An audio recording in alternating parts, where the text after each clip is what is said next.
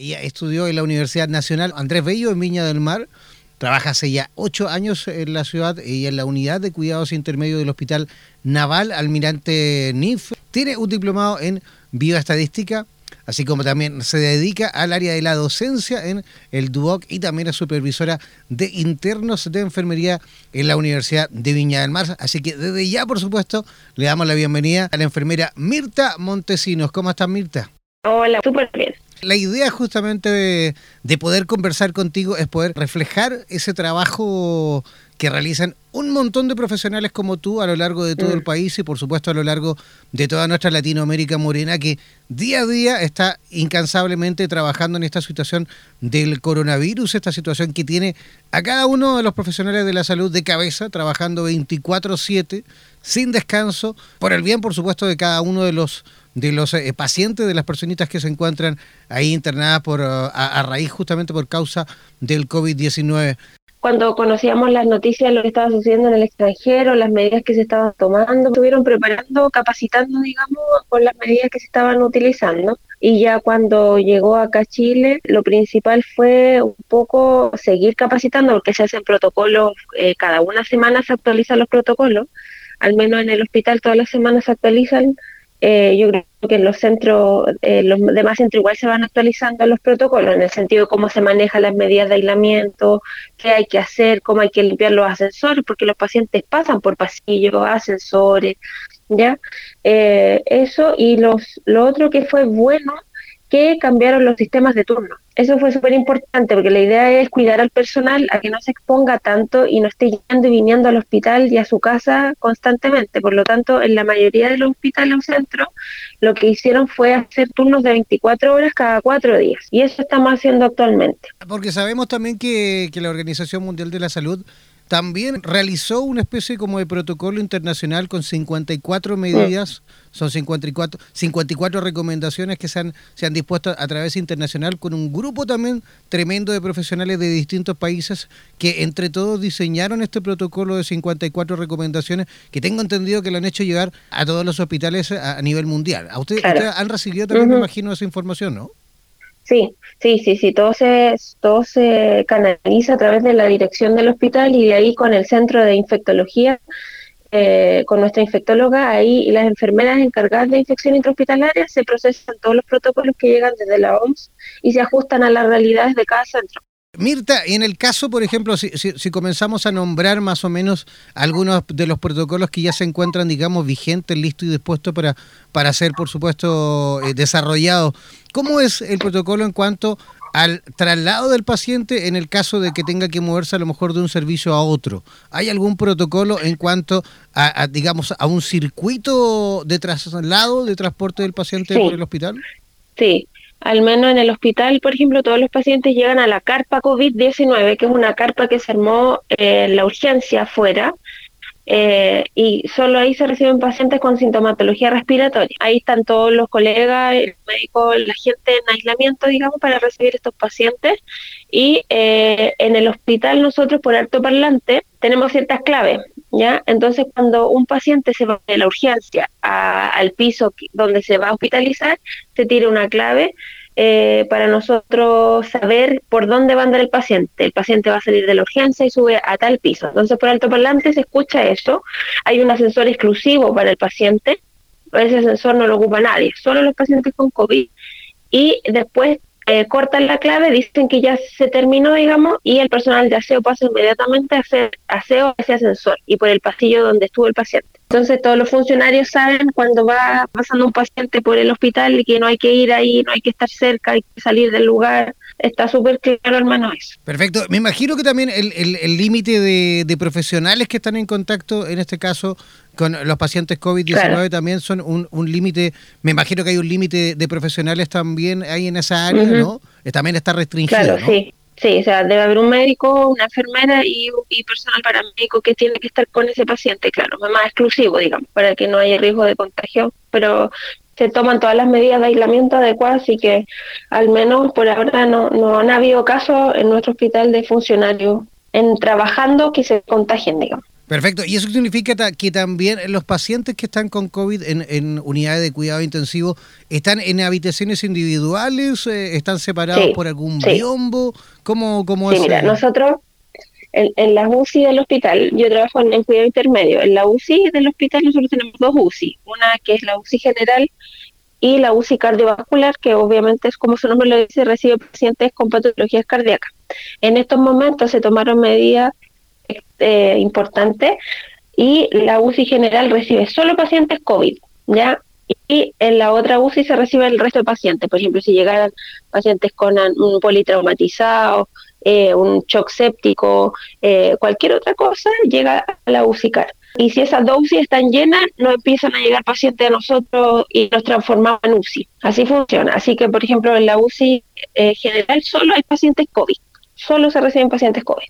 Entonces están aislados, tienen sala cerrada, esa UCI tiene sala cerrada, entonces están súper aislados. ¿Cuáles son, me imagino, los elementos de protección, de autoprotección que tienen ustedes?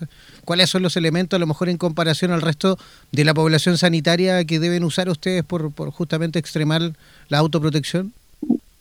Bueno, en general tenemos las mismas medidas que en todos los lugares, el, delantal, el, buzo, la antiparra o el escudo facial, la mascarilla N95, mascarillas desechables, guantes estériles que se ocupan, eh, ya que son más largos, por lo tanto cubren más el brazo, los delantales plásticos y los cubre calzado y cubre pelo también.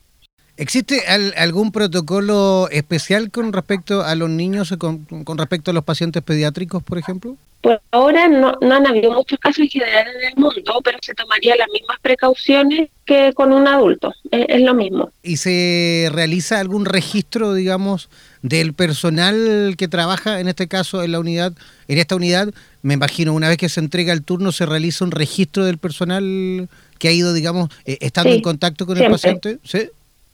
Sí, siempre queda un registro. Estando no con este, este, este virus, nosotros siempre queda un registro de los, de los enfermeros, de todos los que estamos en turno, en el día y en la noche. Eh, en el registro queda claro qué tipo de pacientes, qué pacientes tenemos y el nombre del médico que está de turno, el, el nombre de la enfermera, el nombre de los paramédicos que están en turno. ¿Está ocurriendo que la población por ahí está, eh, digamos, rechazando al personal sanitario por miedo justamente a contagiarse? Mm.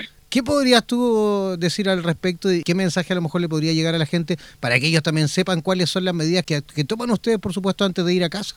Mira, eh, primero, lo primero más importante es que la gente del área de salud estamos más concientizados de la limpieza, de los aislamientos y de desinfección, porque estudiamos toda la vida esto y en el hospital cuando uno trabaja sigue haciéndolo. O sea, el lavado de manos para nosotros es pan de cada día. El lavado de manos que muestran en la tele, que se tiene que demorar más de 30 segundos, eso para nosotros es diario, o sea, está concientizado en nuestro, en nuestro cerebro. Por lo tanto, partiendo por la higiene, nosotros la tenemos bastante clara. Lo otro, que no podemos andar con ropa de enfermero en la calle, debemos cambiarnos en el hospital, nosotros tenemos acceso a ducha, por lo tanto nos bañamos, yo llevo ropa, me baño y salgo con otra ropa. Llego a la casa, dejo mi ropa en la entrada, dejo mis zapatillas, las desinfecto y meto en una bolsa aparte la, la ropa del hospital y la lavo. Entonces, hay, hay bastantes medidas en las cuales nosotros ya estamos un poco acostumbrados a hacer. Con los, los profesionales de la salud al menos tenemos eh, siempre ciertos cuidados por, por todas las patologías contagiosas que hay.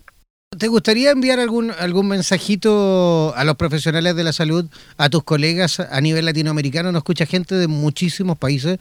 Eh, radioterapia llega a Argentina, Uruguay, Colombia, Perú, mm. Panamá. ¿Qué mensaje le podrías enviar al resto de tus colegas que te escuchan desde otros países de Latinoamérica? Que ánimo, que ánimo, que la cosa está empezando recién acá, que tengamos fuerza para poder sostener eh, y contener a esos pacientes, porque estos pacientes, lo único contacto que tienen con gente, si es que están despiertos, son los profesionales, por lo tanto no ven a su familia, no se comunican con ella, entonces nosotros tenemos que ser el sustento el pilar fundamental para que ellos sigan con ánimo y, derrotar esta enfermedad. Así que ánimo, fortaleza, tómense tiempos de descanso, por favor, en los turnos, aunque sean en minutos, 20 minutos, 10 minutos de respiración, de conversar otras cosas, eh, tratar de no escuchar tanto, tanta cosa de las noticias, de repente los días libres, descansar un poquito. Entonces, el ánimo y la fuerza de los colegas que igual vamos a poder, eh, vamos a poder contrarrestar este virus y lo vamos a lograr controlar, pero se necesita mucha fuerza y ánimo y paciencia a la familia de los de los profesionales que tienen que estar ahí esperándolos en, casa, no poder acercarse, abrazarse de repente, pero, pero es una tarea linda que a uno le gusta, que es vocación más que nada, es algo, es, pura vocación, esto sí que es pura vocación. Que mi Facebook es Mirta Montesinos, em, ahí sale, me puede agregar, o mi Instagram que es Mir Montesinos, todo junto, M-I-R Montesinos. M-I-R Montesinos, perfecto. Mirta, un millón de gracias, ¿eh? Gracias a ustedes igual y gracias por estar escuchándonos a los profesionales de la salud porque a veces no, no se da espacio a todo el mundo, solo se da espacio de repente a los médicos, a los programas de, televisión al menos. Y gracias por darle cabida a los enfermeros o a los demás profesionales de la salud que también son muy importantes. Sin duda que sí, y, tú también dale, por supuesto, deja la invitación extensa ahí a todos tus colegas para que se sumen también hasta en la radio insisto, es la radio oficial de cada uno de los profesionales del área de la salud, ya sea médicos, eh, kinesiólogos, eh, pediatras, enfermeras, auxiliares de enfermería. Oye, todo el personal, es que es un abanico tremendo de, profesiones y, de almas y de personas que están ahí, por supuesto, trabajando eh, en este momento en el cual a todo el mundo se nos pide que, nos quedemos en casa, pero ustedes son los que están ahí batallando en la primera línea para poder sacar a esta sociedad adelante, ¿no es cierto? Sí, sí, un abrazo para ti, Sigue a minuto a minuto el acontecer informativo relacionado al desarrollo del coronavirus en Iberoamérica, en la voz de los distintos colaboradores que forman parte de la Red Internacional de Profesionales de la Salud de Radioterapias Internacional. Síguenos en nuestras redes sociales buscándonos como Radioterapias o contáctanos al WhatsApp más 569 7242 7060. Además, descarga de forma gratuita nuestra aplicación en Play Store o escúchanos directamente en nuestra página web www.radioterapias.com. En radioterapias.com somos lo que sentimos.